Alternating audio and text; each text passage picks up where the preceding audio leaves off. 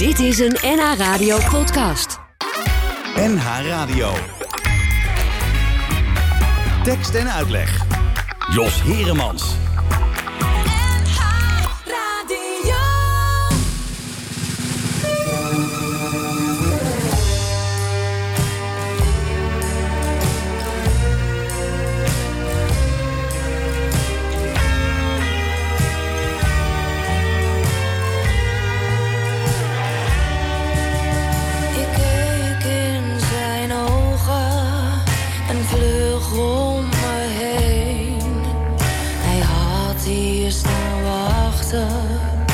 Dat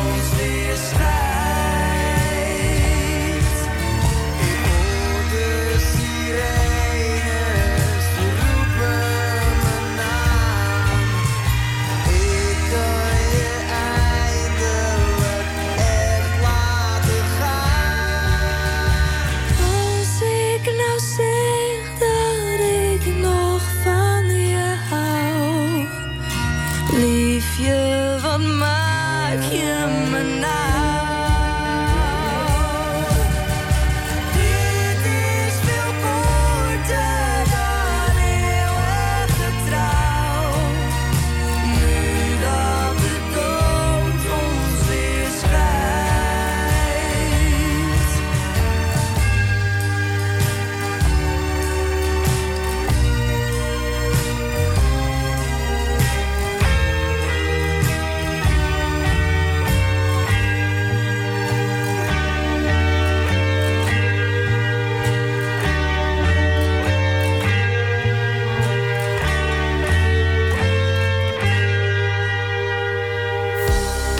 Goedemiddag, welkom op deze zaterdagmiddag bij eh, tekst en uitleg. En eh, je hoorde het al aan het eerste nummer. Dit wordt een eh, tekst en uitleg vol moord en doodslag. Dus bereid je voor. Eh, want we gaan het hebben over het eh debuutroman, de debuutroman van eh, Gabrielle Larose. Niet geschikt voor publicatie. En je hoorde de ballade van de moord trouwens van Thijs Boontjes en Roxanne Hazes. Gabrielle, goedemiddag. Hi, goedemiddag. Ja, laten we eens even beginnen met je naam. Gabrielle La Rose. Ja. Dat klinkt fantastisch. Bijna Ja. Frans zou ik willen zeggen. Is dat ook zo? Eh, nee, ik ben eh, geen Française. Oh. Maar eh, mijn vader heeft trouwens wel bewust een, eh, een Franse naam gekozen... omdat hij dat gewoon mooi vond. En omdat hij wel een liefde had voor Frankrijk en eh, de Franse cultuur. Ah, Dus, maar het is echt mijn eigen naam. en Eh, echt je eigen mijn naam. echte naam. Gabrielle La Rose. Dus Ja. geen pseudoniem. Nee, En ja, dit is jouw eerste roman die je geschreven hebt. Niet geschikt voor publicatie. Het is een. Ja, hoe, hoe zouden we hem kunnen omschrijven? In, in een paar zinnen. Ik heb een redacteur een keer eh, de uitspraak horen doen... eh, en dat vond ik heel mooi. En dat is dat ze zei, het is een boek... eh, wat niet zozeer gaat over schuld... maar over het verlies van onschuld. Aha. En dat vond ik eigenlijk wel heel mooi verwoord. Ja. Daarnaast is het wel ook gewoon een, een heel heftig boek. Ja. Het is, Ehm, het is keihard. Ja, ik denk voor veel mensen die deze wereld die ik beschrijf niet kennen of herkennen, dat Mhm. het ook wel shocking is. Mhm. Ehm, en godzijdank ook ver van hun bed. En voor een aantal mensen die toch ook aspecten erin eh, wel herkennen. Ja. Het zij omdat ze er zelf tussen zijn opgegroeid, eh Ja.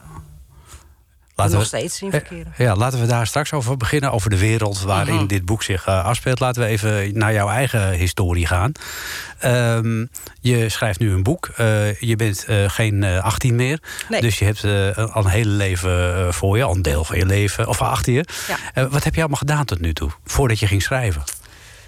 Ehm, nou, ik, ik was zelf geen makkelijke leerling op school. Dat had verschillende oorzaken. Ehm, eh, ik heb een hele turbulente schoolcarrière dus gehad. En eigenlijk pas op latere leeftijd heb ik een beetje mijn draai gevonden. Hm. Vond je het niet leuk? Ehm, ik vond het schoolsysteem niet leuk. Ik paste Hm. er ook niet zo goed in. En dan doe je heel erg je best als kind om daar Hm. maar wel in te passen. Want als er iets is wat een gemiddeld kind wil, dan is het erbij horen. Ja. Ehm, daarbij kwam ook dat door mijn thuissituatie en achtergrond eh, maakte dat mijn gedrag eh, ja, eh, ook niet prettig was voor mijn omgeving. En, Nee. ehm, ik Want, denk waar, dat. want waar ben je opgegroeid? Wat zeg je? Waar, waar ben je opgegroeid? In Ik ben opgegroeid in Amsterdam Oost. Dat is ook waar mijn boek zich natuurlijk afspeelt. En dat Ja. is echt gewoon geweest omdat ik van mijn stad hou, omdat ik van het stadsdeel ook hou. En ik vond het leuk om er dingen in te verwerken Hm. die ook echt bestaan. Ja. En, En, wil je daar iets meer over vertellen? Over wat jou zo'n moe- moeilijke leerling maakte? Hoe dat kwam? Nou, dat is eigenlijk nog niet eens zo heel lang geleden. Is er, eh, en ik, nou ja, hè, ik, ik ben eh, in maart ben ik 50 geworden. Mhm. En eigenlijk is pas ongeveer anderhalf jaar geleden of zo... eh, is bij mij officieel de diagnose ADHD vastgesteld. Mhm. Nou is het sowieso ehm, een feit dat het vaak bij meisjes en vrouwen... veel later wordt vastgesteld dan bij jongens en bij mannen. Mhm. En ehm, ik vind het op zich niet goed om altijd maar alles te labelen en te bestikkeren. Maar in mijn persoonlijke geval vond ik het wel fijn, omdat Hm. ik daardoor gewoon dingen beter begreep. Ook vanuit mijn achtergrond, waarom ik was wie ik was en Ja. ben wie ik ben. En hadden jouw vader en moeder daar wel begrip voor? Nee, die waren ook van een andere generatie. Hm. En dat, dus dat stukje compassie heb ik dan wel ook wel weer naar hun. En achteraf ga je natuurlijk zitten puzzelen van ja, maar van wie heb ik het dan? Hè? Want Mhm. vaak heb je het wel van één. Oh, En dat ik wel denk van nou, ik denk dat het wel van, eh, van mijn vader was. En daarom konden we ook wel botsen. hm. dus dat gaven lekkere clashes dan. Ja, dat, daar waren we goed in. Ehm, maar tegelijkertijd, ehm, mm, ja, denk ik dat het juist ook, ook botste omdat we raakvlakken hadden. En ehm, ja, hij heeft me in zijn eentje heeft hij mij opgevoed vanaf mijn tienertijd, ook mijn zus. Oh, Dus dat, vind ik dan ook wel weer heel erg dat is wel heel bijzonder. bijzonder. Hoe ja. kwam dat zo? Als ik vragen. Ehm, nou, mijn ouders zijn dus gescheiden toen ik vrij jong was. En eh, wat we toen net al zeiden, in die tijd werd er niet zo pedagogisch eh, gepraat met kinderen. Mhm. Dus het werd eigenlijk gewoon bepaald dat ik bij eh, mijn moeder en haar nieuwe liefde moest gaan wonen. dat bepaalde de rechter dan hè, in dat geval, denk ik. Nou, eigenlijk niet. Oh. Het werd gewoon echt boven mijn hoofd om bepaald. Er werd oké. ook eigenlijk niks gevraagd. En mijn zus weigerde dat. Die is meteen bij mijn vader gaan wonen.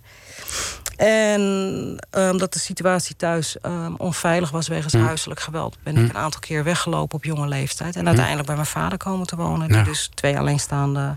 of die alleensta, als alleenstaande vader twee eh, dochters opvoeden. Dat dus dat vind ik wel gewoon tof dat hij dat deed. Ja. En, eh, tegelijkertijd vind ik het ook gek dat wij het allemaal heel bijzonder vinden. Want er zijn heel veel alleenstaande moeders. En dan, weet je... Dan, Dan zeggen we van wat knap. Ja. En, eh, ja, maar bij maar vaders, is het kunnen echt dat ook. hoera, wel, wat, wat geweldig dat een alleenstaande vader dat doet. Terwijl ik dan denk van... Ja, mijn pa die had zoiets van, dat is normaal. Ah, oké. kinderen, weet Ja, je. ik moet voor ze zorgen, uit. ik moet ze beschermen. Ja, Ja. dat, precies. En, ja, en voelde je je beschermd ook samen met je zus bij je vader? Ja, de, de situatie daar was gewoon op zich wel veilig. Maar hij Hm. deed ehm, ja, zijn best om het zo goed mogelijk te doen. Hm. En eh, hij was gewoon een kleine zelfstandig ondernemer. Hm. Dus hij werkte veel. Ja. En mijn zus is vrij jong uit huis gegaan. En ehm, dus ja, dan ben je op je dertiende wel heel erg alleen. Ja, dat kan ik me voorstellen. En eh, gezien ook de, de eerdere situaties die ik heb meegemaakt eh, bij mijn moeder thuis. ehm, ontaarde dat wel in, in, in, in, in naar gedrag. Ik was Hm. aan de ene kant een heel angstig en onzeker meisje. En aan de andere kant eh, verbaal wel sterk. Dus dat uitte zich dan ook toch wel weer Een beetje het bloed onder zijn nagels nou, vandaan brutaal. Gewoon Echt Brutaal. wel brutaal. Ja. En ehm, ja, dat, dat zag je ook wel terug in mijn schoolcarrière. Maar uiteindelijk... En het klinkt een beetje als een zoete Amerikaanse film die goed eindigt. Maar ik, Ik heb wel wat violen die ik eronder gezet heeft. Wat zeg je? Ik heb hier nog wel wat violen die Ja. ik... Ja, doe maar, daar komt hij hoor. maar het, ehm, ik denk dat, ik wel, eh, dat het mij is gelukt. En mijn zus trouwens ook. En meer mensen die ik, die ik wel ken. Om, Hm. ja, om toch vanuit eh, de pijn het eigenlijk om te zetten in kracht. En Hm. eh, te gebruiken ehm, om te denken van... nou ja, ik ga dingen anders proberen te doen. En wanneer ben je dat gaan doen? Want je had het net over toen was je 13. Ik denk dat het, dat gaat in fase. Ik Hm. denk dat dat voor heel veel mensen geldt. Het is niet dat je wakker wordt op je 18 of op je 20ste... en dat je denkt, zo, vanaf nu ga ik het allemaal anders doen. En dat lukt dan ook. Hm. We groeien allemaal toch ook op in bepaalde patronen en omgevingen. Ja. En ehm, van een aantal ben je bewust en een aantal Hm. ook niet. En het is, het is bij mij in fase gegaan. Ja. Ja. En het is wat ik zeg, sinds ik de diagnose van ADHD heb gekregen... Hm. is er wel nog meer voor mij op zijn plek gevallen. Ja, dat kan ik me voorstellen. Dat je in ieder geval een verklaring hebt voor, eh, wat, Ja. voor wat er zich afspeelde Ja. vroeger en hoe je vroeger was. Ja. Eh, en wanneer was jij, eh, voor, na, naar je eigen idee, een volwassen vrouw? Ik denk altijd en nooit. Oké, ja. Nou, dat is een heel mooi antwoord. Ja. Ja, dat vertaalt zich ook wel terug in mijn privéleven. En dat sluit ook wel weer aan op, op mijn boek eigenlijk. Dat ik vaak de vraag krijg van... ja, maar hoe kan het dat het zo realistisch is geschreven? En Mhm. hoe kan het dat je eh, dingen weet en beschrijft... die eigenlijk alleen maar insiders... hoe kan dat? Mhm. Nou, dat sluit eigenlijk hierop aan. En dat is dat ik gewoon mijn best doe om mensen... ehm, ik ga gewoon met mensen om die ik leuk vind. Ja. En het interesseert me echt op zijn Amsterdams gezegd geen zak wat iemand eh, voor afkomst is, wat iemand voor geaardheid heeft, eh, wat zijn leeftijd is. Dus ik heb ongelooflijk veel verschillende mensen in mijn eh, leven uit heel veel verschillende werelden. En die kun je allemaal in jouw boek ook weer gebruiken natuurlijk. Althans, elementen daarvan, denk ik dan. Ja, dat, dat is net als een kookrecept. Hmm. Je hebt een, een snufje van dit en een beetje van dat. En ehm, ik denk ook, laatst zei een goede vriend van mij van... van ja, jij, jij oordeelt niet of je veroordeelt niet. Nou, eerlijk, ik zou willen dat ik zo heilig was. Ik oordeel wel en ik oordeel ook gewoon keihard. Mhm. Maar ik denk, en toen zei hij ook, ja, hij zegt, je, je, ehm, je, oor- je veroordeelt iemand niet als mens. Hoogstens een bepaald gedrag of een actie. En dat is wel zo. Ja. En dat maakt, denk ik, dat over het algemeen mensen zich best wel snel fijn bij mij voelen. Waardoor ze ook bepaalde kwetsbaarheden durven te delen. Mhm. En het interesseert me ook oprecht. Nee, je, hebt wel een oordeel over wat ze doen, maar het wil Ja. niet zeggen dat je ze daarmee ook eh, uitsluit eh, en uitbandt uit je leefomgeving. Nee. Klopt. Ja. Dat is echt zo. En dat, ehm, ik denk dat dat ook te maken heeft gewoon eh, met het feit dat ik wel heel gevoelig ben. Dus ik snap heel veel. Mhm. Dat is lang niet ook altijd fijn. Oh nee. Nee, op het moment dat je alles begrijpt, dan kan het ook soms zijn dat je daardoor ehm, ehm, dingen van 80 kanten kunt bekijken. Hm. Dat je te empathisch wordt. Ja, maar dat maakt tegelijk ook dat je een boek kan schrijven over hele gestoorde dingen. Ja. En vanuit het perspectief van hele gestoorde mensen. Ja, dat, ja, dat is ook wel waar. Daar ben je heel goed in geslaagd. Maar betekent het ook dat je je heel makkelijk laat beïnvloeden? Want dat is natuurlijk weer wat anders. Mm, dat is een goede vraag. Ik denk eh, nee. Het eerste wat nu in me opkomt is nee. Maar ik heb daar best wel mijn best voor moeten doen. Hm. Eh, Helemaal in combinatie met wat ik zei. Dat als je jonger bent en eh, je groeit vrij eenzaam en alleen Hm. op. En je bent sowieso, iedereen is kwetsbaar in zijn puberteit. Ja. Ja, je gaat, eh, hè, om het zo maar te zeggen, je hebt heel snel eh, de neiging om je aan te sluiten bij eh, wat er altijd eh, genoemd wordt foute vrienden. ja, dat is natuurlijk ook spannend. Hm. Ja, waar we het toen net ook over hadden, zeker in bepaalde wijken, in je puberteit. eh, ja, dat, dat, dat is ook spannend. Was dat voor jou ook heel spannend? Ja, het, het is ook. Ik denk, mijn vader die zei wel eens ehm, ehm, dat hij jammer vond dat, ehm, dat hij zag dat veel jongeren in de buurt eh, waar ik dan opgroeide, en dat was dan inderdaad in Amsterdam Oost, ehm, dat vaak de kinderen die het gewoon al moeilijk thuis hadden, dat die samen gingen klieken. Ja. En daar werd het niet beter van. Hij vond van niet. En tegelijk had ik zoiets van: ja, maar ehm, ik voel me daar wel fijner bij. Hm. Want tegelijkertijd, en dat is iets wat ik mijn vader niet eens durfde te vertellen. Ik heb gewoon ook wel vriendinnetjes gehad die niet met mij mochten spelen, omdat Hm. ik met een alleenstaande vader woonde. Je meent het. Ja, dat is echt waar. Zo. Ja, en ook gelukkig wel ook, ook eh, gezinnen die dat juist fantastisch vonden. En zoiets hadden van... eh, ja, eh, als er wat was, dat ze bij wijze van spreken vooraan de deur stonden... om een pan soep te komen brengen of Ja. wat dan ook, weet je. Maar ja, dat is wel degelijk gebeurd. En dat waren dan de, de, ja, de, de nette gezinnen waar het allemaal goed voor elkaar was. Ja. Maar ondertussen eh, Ja. hielden ze de deur dicht voor jullie. Ja, en dan denk je ook wel als kind natuurlijk... ehm, en dat is dan ook wel weer, weer apart. En nogmaals, ik, eh, ik gun mezelf mijn gedrag uit die tijd absoluut niet uit. Ik zit er nu, terwijl ik met je praat, denk ik... ja, misschien waren er ook wel ouders die dachten van... nou, ik vind haar niet zo'n leuke invloed op mijn kind. En dat zou ik me dan ook nog wel voor kunnen stellen. Maar tegelijkertijd... ehm, ja, ik was geen asociaal, eh, onopgevoed kind of wat dan ook. Ze hebben je de kans ook niet gegeven. Nee. Nee, en ik voelde dat in. Ik voelde het ook wel. Dat er Hm. een soort. ehm, ja, ik, je voelt het. Ik denk dat kinderen sowieso dingen veel beter voelen dan volwassenen. Die staan veel dichter bij Hm. hun gevoel. Dus ik voelde ergens toch wel van jullie moeten mij niet of zo. Ja. Maar kinderen zijn ook veel harder tegenover elkaar nog. Hè? Ook. Ja, of eerlijker. Zo zou je het ook kunnen zeggen. Ja, Dat, is weet je, waar. dat. dat eh, ja. Ja. Heb je het wel het gevoel dat je ongekwetst uit je jeugd gekomen bent? Of heb je toch het idee van, nou, ik ben behoorlijk gedeukt geraakt? ja, ik ben wel gedeukt. Ja. Dat is niet om zielig te doen. Nee, dat wil nee, ik er nee. altijd meteen bij roepen. nee, nee, dat, precies. eh, eh, het laatste wat ik wil, en ik ken ook eigenlijk Hm. niet zoveel mensen die. Eh, ja, tegelijk denk ik ook wel bij mezelf. Hoeveel mensen kunnen nou werkelijk zeggen: Ik ben totaal onbeschadigd. Hm. Dat is ik heb geen waar. Hm. littekens, ik heb geen deuken, ik heb geen barsten. ja. En, ik en ben hoe- een heel gepolijst ja. iemand. Nee, dat zou ook heel ongezond zijn natuurlijk. Ja. Want daar leer je ook niks van. Nee. En wa- wat heb jij gedaan? eh, welke uitdeukerij heb jij gevonden? Om het zo maar eens te zeggen. Je bedoelt hoe ik eigenlijk ben Hoe jij- leren die- omgaan vanuit nou ja, mijn... of eh, die, die deuken. Ik, stel me er meteen eh, Ja. heel, eh, heel visueel een auto voor. Dan, Ja. Als die gedeukt is, dan wil je dat die deuken eh, eruit gaan. Ja, maar sommige deuken zijn er niet uit te halen. Hm. En dan denk ik, ehm, dan kun je maar gewoon proberen te accepteren dat bepaalde dingen zijn zoals ze zijn. En je er bewust van zijn. Hm. En weten waar je je auto de volgende keer niet meer moet parkeren. Nou, dat is een hele mooie wijsheid. We gaan naar muziek van eh Roosbief. En om in de sfeer te blijven is hier Arme Slechterik.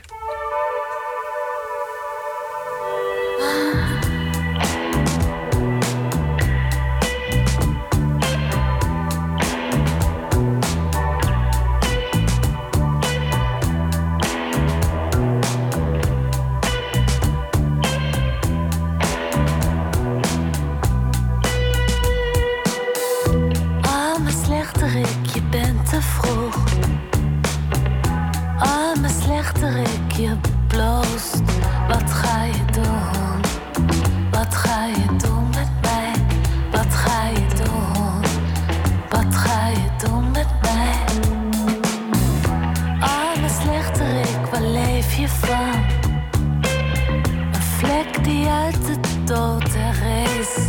Wat ga je doen? Wat ga je doen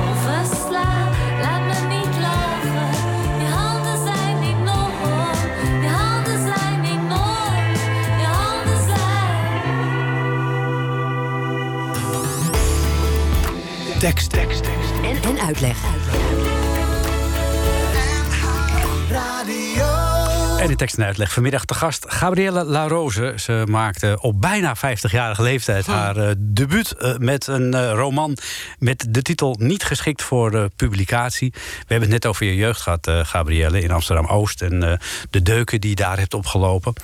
Ehm, het eerste wat opvalt in jouw boek is ehm, dat je letterlijk en nou letterlijk wel, maar figuurlijk niet, een blad voor de mond neemt.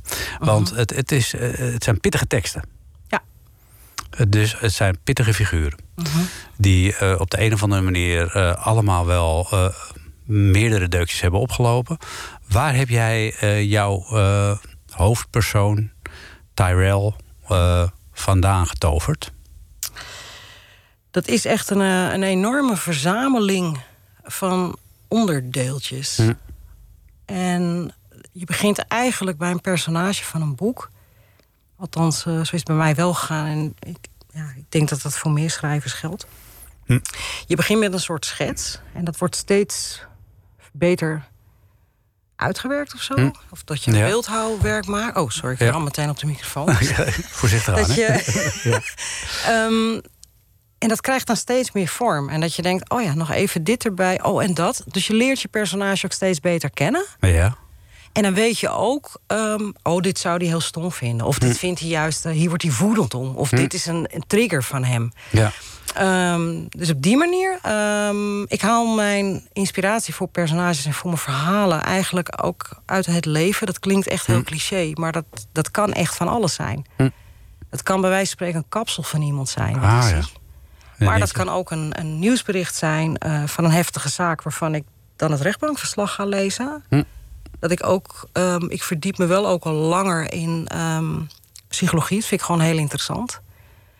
Mm, Met name de forensische kant. Dus ehm, dan denk je van oké, je leest over een aantal eh, stoornissen. En hoe vertaalt zich dan in welk Hm. gedrag? En dat plak ik dan eigenlijk ook bij mijn personages Ja. op. Want wat, hoe kwam jij erop om eh, jouw hoofdpersoon een redelijk gewetenloze crimineel te laten zijn, met ook nog wat de nodige andere, eh, ja, hoe moet ik zeggen, stoornissen?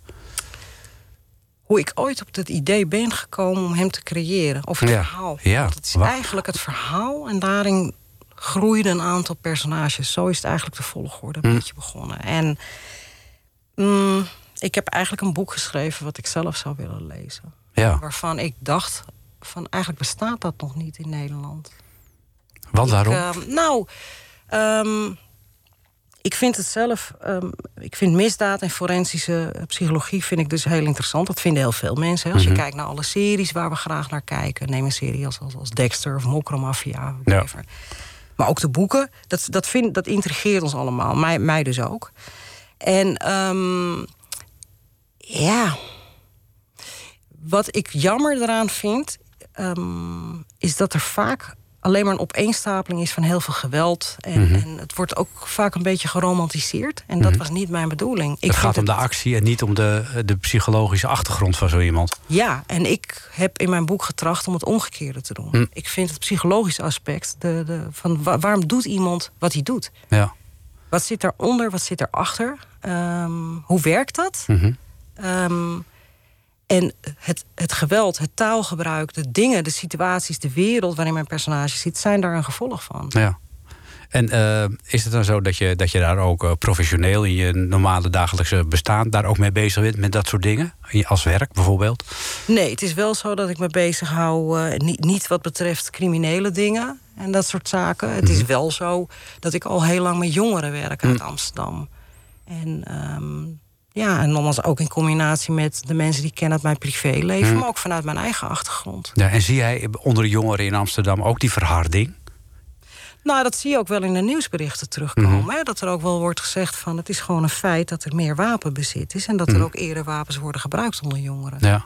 Dus daar kunnen we niet omheen. Nee. kunnen hier wel zeggen het valt wel mee. Maar het, als we naar de cijfers kijken, dan Hm. denk ik dat, dat we toch ons wel even ja, daar wat zorgen over mogen maken. Ja, ja, want dat er journalisten en, eh, en advocaten worden doodgeschoten eh, in Amsterdam... dat is wel echt iets van de laatste jaren. Nou, ik zit ook te denken, volgens mij hebben we dat niet eerder meegemaakt in Nederland. Dat neemt niet weg dat ik wel ook tegelijk denk. Ik denk dat wij, wat wij nu zeggen, dat dat een feit is. Maar Mhm. ik denk dat het ook een feit is dat er nu veel meer. Het nieuws gaat veel sneller natuurlijk Mhm. nu. Ja, er komt ook veel meer naar buiten in vergelijking met vroeger door eh, social media. Iedereen is journalist tegenwoordig. Het moment dat jij live gaat met je telefoon en je zendt iets uit, dat gebeurde vroeger niet. nee, dat is ook weer waar. Hadden het acht uur journaal. That's it. Ja, dat drie televisiezenders. Ja, dus, ja, dat was het. Ja, ja, ja. En de radio. Ja, ja, gelukkig wel de radio. Ja. Dus dat, het, het, ehm, het verandert ook. En ik denk ook eh, dat ook als je bijvoorbeeld kijkt naar ehm, eh, eh, het onderwijs, daarin. Mhm. Ik heb zelf dan inderdaad op zes scholen gezeten. Je Mhm. had geen, geen heel team van mensen die daarop letten. Je had Mhm. hoogstens een conciërge en die ging achter je aan als je vervelend was of als je ziek was. Ja. En je, er was niet gebeld. Ja, en als je het heel bond maakte, dan werd je geschorst. Nou, dat, moet, dan moet je, dat was bijna knap als je dat voor Ja, elkaar ja. kreeg. Dus dat, dan denk ik, ja, we zitten als maatschappij aan de ene kant ook, we zien meer. Hm. We zien meer. En ik denk dat daardoor ook wel ook dingen meer naar buiten toe komen. Ja. Het eh, knappe van jouw boek, vind ik, is dat je, eh, je, eh, je beschrijft een persoon. Nou, iedereen weet dat die gast fout is. Aan de andere kant maak je ook heel duidelijk, want hij komt ook in TBS-klinieken en dergelijke. eh, laat je ook heel duidelijk zien dat degene die naar een TBS-kliniek gaan en degene die in zo'n TBS-kliniek, zeg maar, eh, ja, hulp of in ieder geval eh, een, een, een weg eruit eh, moeten, moeten bieden, dat dat totaal niet matcht. Nou, ik, ehm, dat is ook, ik vind het wel mooi dat je dit aanhaalt. Als eerste, het boek is inderdaad volledig eigenlijk geschreven vanuit het perspectief van Tyrell. Mhm. Ehm, maar ik denk tegelijkertijd, als wij erbij zouden staan en zien wat er allemaal gebeurt, het is zijn perspectief. Mhm. En het is natuurlijk ook wel een type man die zichzelf, nou, narcistische laag heeft, die zichzelf ook wel heel erg superieur eh, vindt. Ja. Dus wie weet waren er een aantal hulpverleners die gewoon wel door me heen prikten. Ja. eh, ja, want hoe, hoe ben je aan die, die research gekomen? Ben je ook gaan kijken in die TBS-kliniek? Heb je daar contacten? Eerlijk waar, ik heb ongelooflijk veel gelezen over dit onderwerp, al Ja. heel lang. Ja. En heel veel documentaires bekeken, heel veel films. Hm. En ehm, wat ik zei, forensische psychologie vind ik gewoon interessant. Hm. En ehm, alleen maar gorddroge eh opsommingen wat een stoornis inhoudt, vind Hm. ik te makkelijk. Ik, Hm. ik heb dan inderdaad zoiets van. Maar hoe vertaalt zich dat dan? Ja. En, en, ja, ik denk dat ook heel veel mensen eh, zich af zullen vragen... heeft het wel zin, zo'n TBS-kliniek? Dat hoor je nog als je van, ja, TBS, ja, dat is Ja. makkelijk. eh je moet er nog gewoon levenslang Ja, op het is duur sluiten. ook. Ja, dat weet je, het is hartstikke duur. Ja. En, en ehm, ik vind dat, ik vind het, ja, ik vind het te kort door de bocht om meteen te zeggen het heeft geen nut. Bij mijn eh, hoofdpersonage denk ik dat het geen nut heeft gehad. Mhm. Dat past ook wel in zijn stoornissen. Ehm, Maar hij was ook slim genoeg om alle die behandelaren om de tuin te leiden. hij is ongelooflijk intelligent. Hij is eh, Mhm. tegen hoogbegaafd eh, aan. En dat vond ik ook wel leuk om dat erin te verwerken. Omdat natuurlijk ook mensen de associatie hebben van een crimineel. Nou, die is dom. Nou, dat hoeft helemaal niet. Eh, Hm. Er zijn genoeg eh, mensen die eh, een strafblad hebben... die eh, wel degelijk gewoon een hoog IQ ook hebben. Ja. Dat kan prima samengaan. Ja. Ehm, en je ziet ook wel in mijn boek... bijvoorbeeld het hoofdstuk over eh, meester Hans. Wat zijn hoofdmeester ja, zijn hoofd, eh, ja. op de basisschool. Dat is eigenlijk gewoon een heel aandoenlijk en lief hoofdstuk. Ja, dat- zeker. dat de, de, hij- de schooldirecteur die ziet eh, met Ja. ledenogen, met tranen in zijn ogen, ziet hij eh, ziet hij die jongen opgehaald worden door de politie. En Ja. toch eigenlijk, eh, ja. De, En dat raakt Tyrell ook. dat, ja, dat, dat, ja, dat, is heel erg. een van de weinige momenten eigenlijk. Hè? Ja, het is... ehm, ik denk... eh, maar dat is hoe ik het zie. Het kan ook zijn dat jij dat anders ziet. Mhm. Want ik merk ook wel aan de mensen die het hebben gelezen... en dat vind ik heel interessant... Mhm. om te horen hoe zij bepaalde dingen dan eh, hebben Ja. ervaren of zien. Ehm, ik vind zelf persoonlijk dat Tyrell in aanleg... gewoon een ongelooflijk lief kind is. Ja. En ook heel zorgzaam. Ja, En hij wil het heel graag eigenlijk goed doen. ja. Hij wil eh, voor zijn moeder zorgen. Hij wil voor zijn zusje zorgen. Ja, en hoe zo'n kind uiteindelijk toch gewoon tot een hele beschadigde en, en ja, nou ja, we mogen wel stellen gestoorde man Hm. wordt. dat proces, dat heb ik proberen te beschrijven. Ja. Hoe dat zich transformeert. En Ja. ik zou het heel erg leuk vinden als mensen het lezen... en daarna toch zoiets hebben van shit, ik wil me eigenlijk gewoon haten... maar Het lukt me niet. het lukt me eigenlijk niet meer zo heel best. Nee. Terwijl ik tegelijk het heel erg afkeur hoe hij leeft en wat hij doet. Ja, maar ja, van de andere kant kun je daar ook denken van eh, eh, opletten, want eh, de, de stap over de lijn is zo gezet natuurlijk. Ja, Wat me wel weer opvalt, is, eh, het is een hartstikke vrouwenvriendelijk type, ja, maar hij krijgt ze wel waar hij ze hebben wil. Dat Ja. verbaast mij dan altijd. Eh, ja. Mij ook. Nou, kijk. En tegelijk ben ik ook wel eerlijk genoeg als vrouw. Ja, Wat, wat, wat, wat maakt hem zo aantrekkelijk voor ik vrouwen? denk, ik denk het, het, het foute, het spannende. Dat vinden vrouwen leuk. Ik denk dat veel mensen het leuk vinden. Hmm. Ik denk dat veel mannen het ook wel spannend vinden. Hmm. Zijn, je ziet natuurlijk ook best wel mannen die, die op een in die zin foute vrouw kunnen, kunnen vallen. Ah, zo. Dat, weet je, van... van Ja, lekker, eh, ja, soms lekker temperamentvol. En Nou, is gewoon lijp agressief. Hoor. Weet je het? Heel lekker temperament. Weet je? En, en ehm, ik denk dat, dat veel mensen dat ook wel spannend kunnen vinden. Ja. Trouwens ook een boek thuis, wat eh, in bed met een dic- dictator. Nou, dat gaat precies hierover eigenlijk. Het heeft toch te maken met macht, Ja. met spanning. ja, macht erotiseert, zeggen ze. Ja, en dat dat toch inspeelt op bepaalde lustgevoelens. Hm. Ehm, en ik denk ook dat zeg maar, de strijd, dat dat ook wel Hm. spannend kan worden gevonden. Ja, willen het winnen. Ja, oh ja, dat ook natuurlijk nog. En ja, dat macht hebben over, over elkaar natuurlijk ook. Ja. Ja. Ja. Ja. Nee, ik vind hem. eh, hij, eh, hij is totaal niet in staat ehm, om te verbinden. Nee, Ook niet op seksueel vlak. Maar Nee. dat is hoe ik het zie. ja. Is het jouw type? Nee, dat- nee. nee, dat, is, dat is dat in ieder geval hartstikke duidelijk. Nee, het is wel iemand. Dit is wel iemand waarmee ik eh, zou kunnen zeggen. Nou, daar kan ik prima een kop koffie mee drinken. Omdat ik graag zijn verhaal zou willen horen. Ja, ja dat is het zeker. Ja. ja. Maar het is, het, het is een type man. ehm, nee. Zullen we naar André Hazes gaan? Ja, laten we dat doen.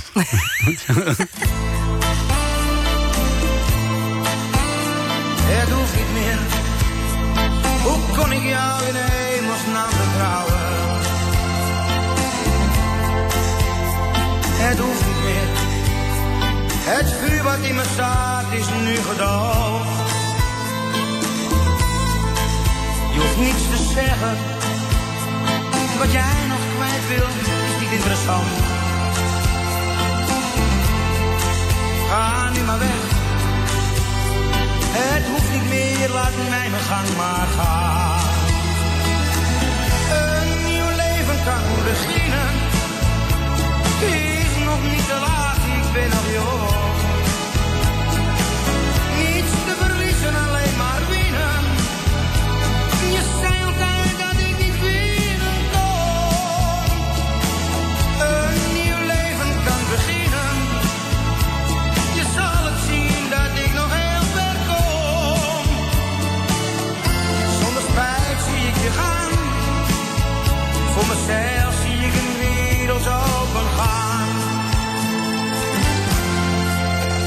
Hoeft niet meer. Pak nu maar je spullen en verdwijn. Wil niet meer horen. Dit huis is nu voor jou en mij te klein. Je hoeft niets te zeggen. Wat jij nog kwijt wilt is niet interessant. Ga nu maar weg. Het hoeft niet meer, laat mij mijn gang maar gaan. Een nieuw leven kan beginnen. Het is nog niet te laat, ik ben nog jong.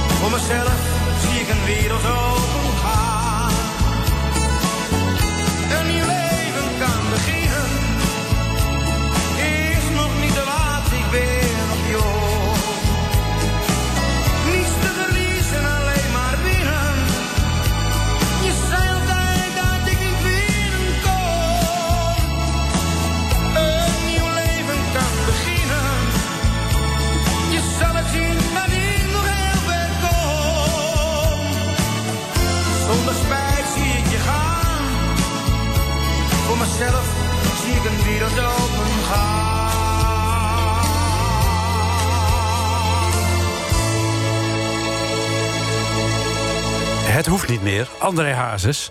Eh, en we draaien André Hazes, want André Hazes speelt ook een heel klein rolletje in het boek van uh, Gabriella Larose. Uh, niet geschikt voor publicatie. Ja. Over, ja, over een, mogen we toch wel zeggen, enigszins gestoorde crimineel. Die ja, aan de hand van Godfather eigenlijk ehm, in bedwang wordt gehouden. Ja. En daardoor allerlei dingen kan doen die een normaal mens niet kan doen. Omschrijf ik het dan goed? Ja, ik denk het wel. En het is ook wel grappig, want ik heb een aantal mensen gevraagd. Uh, want die Godfather, die jij uh, ook wel terecht zo noemt, die heet Don. Niet voor niks, denk ik. Ja, en het blijft de vraag of hij echt Don heet... of dat hij alleen maar zo genoemd wordt... Mm -hmm. omdat het een bepaalde status geeft. Um, het, het, is interessant om ook na te gaan van... is Don nou een, een, een redder of een ronselaar van mijn hoofdpersonage, mm -hmm. Tyrell? Ze leren elkaar kennen als Tyrell uh, 14 is. Mm -hmm. En uh, op straat leeft.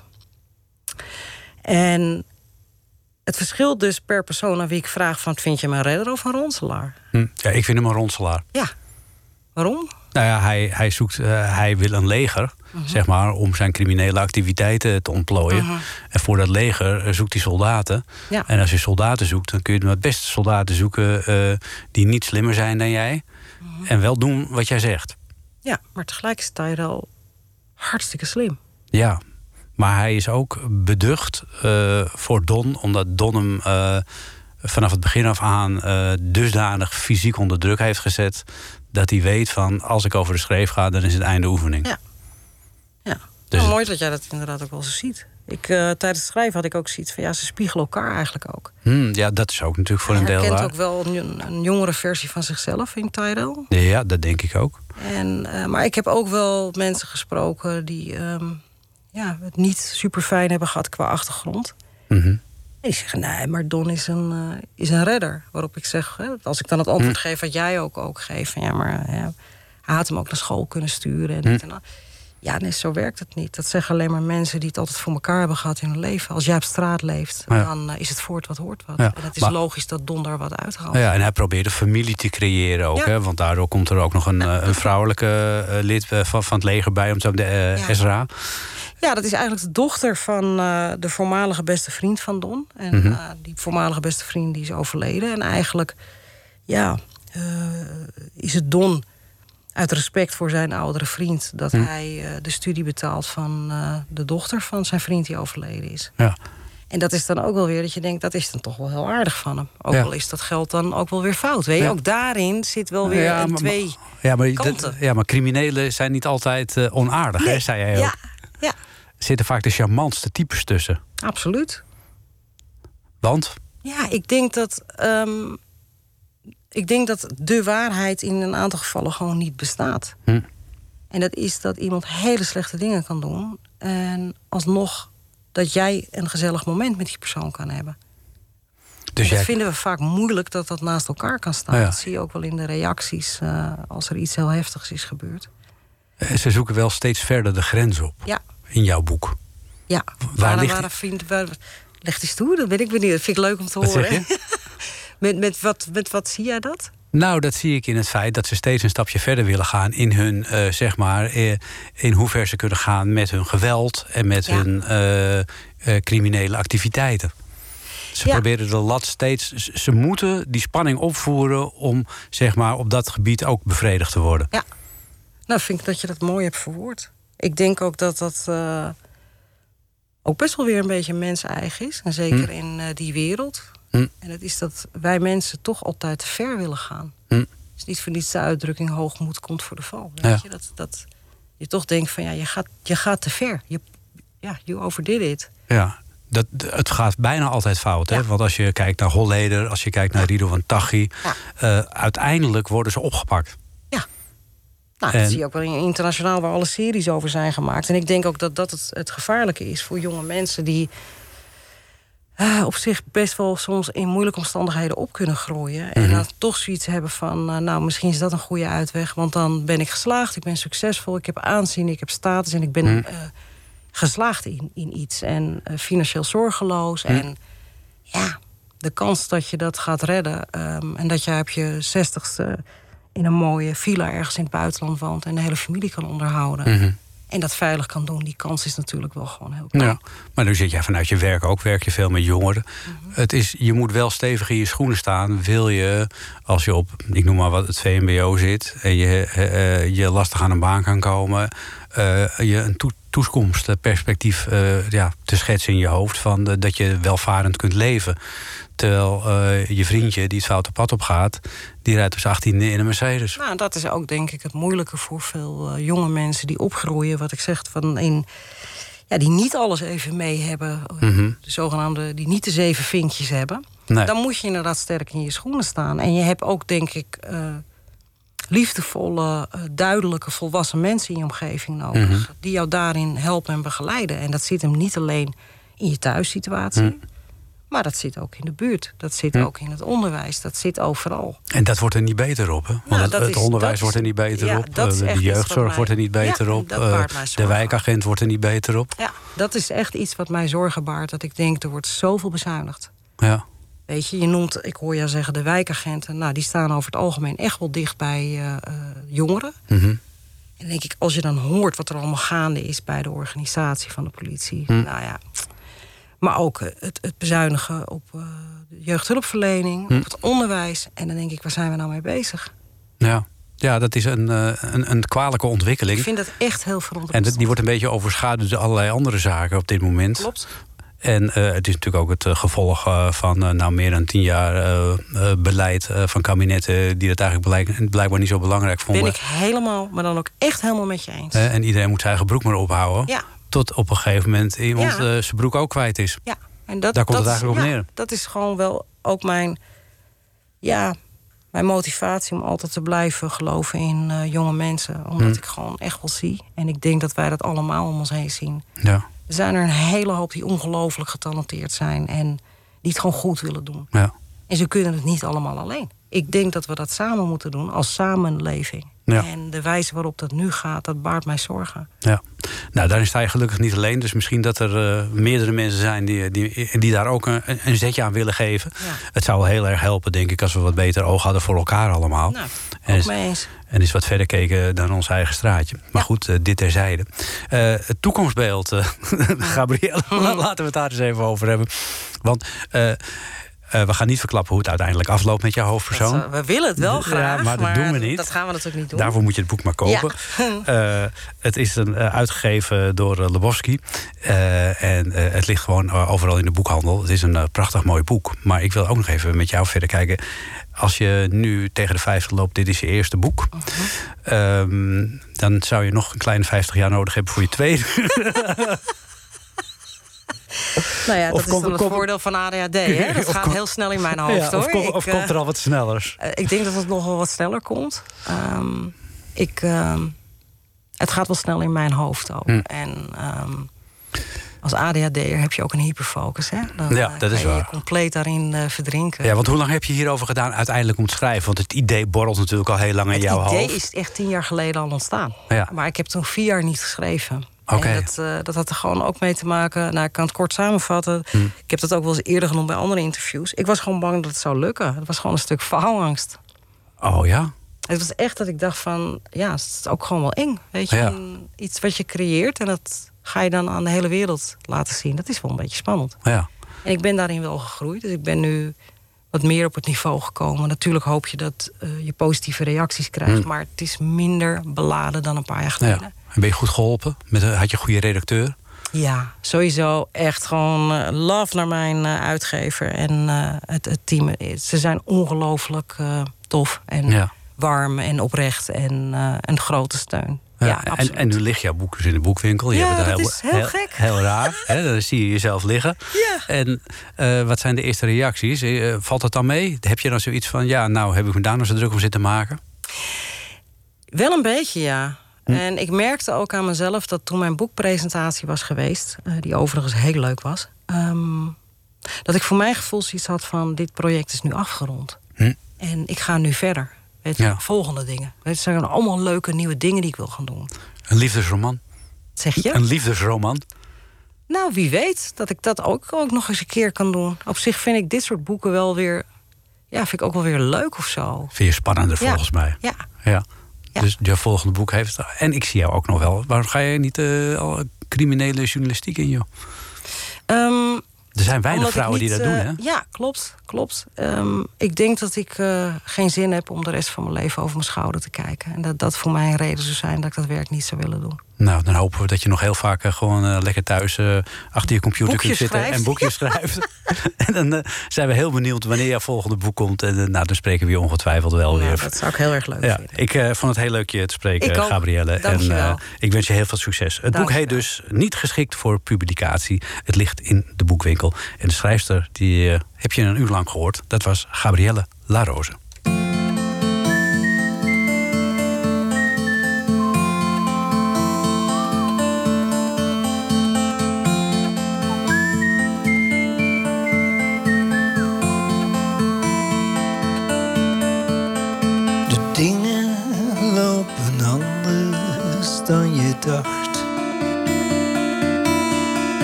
Maar er gebeurt niks als je op een wonder wacht. Je zegt dat alles minder is. Maar het is alleen een hindernis die je nemen kan. Nou, doe het dan. Kom in mij, ik ben je huis. Zoek de mooiste kamer uit. Ik maak een vuur en jij zet thee. Het leven is zo slecht niet mee. Oh nee, het valt wel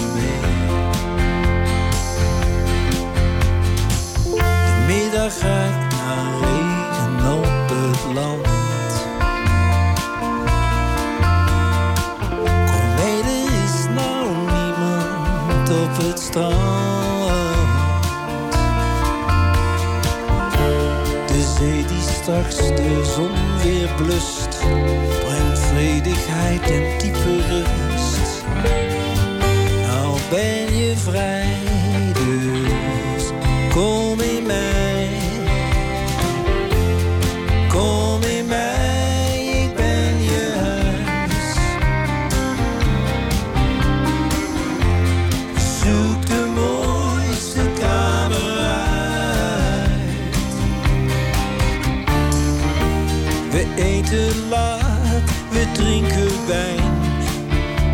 maken onze wereld klein.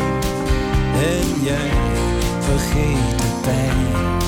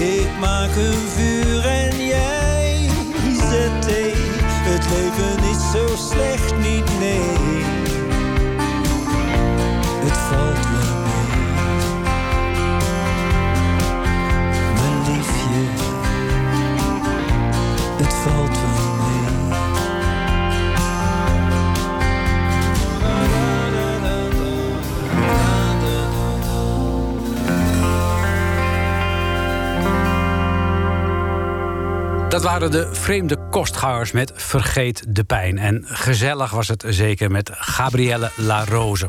Haar boek ligt dus in de boekhandel. Straks na zessen nog een uur tekst en uitleg... met eh, alleen maar mooie liedjes van onder andere Agda en de Munnik... Jentel en de Boer, Maarten van Roosendaal... en, omdat Wim T. Schippers 80 is geworden, Gerrit Dekzeil.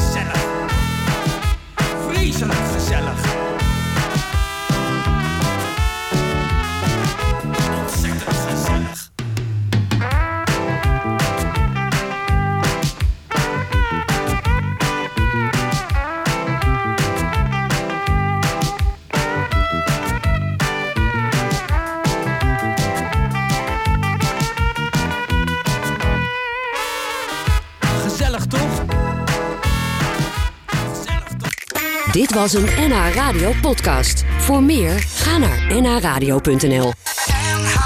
Radio.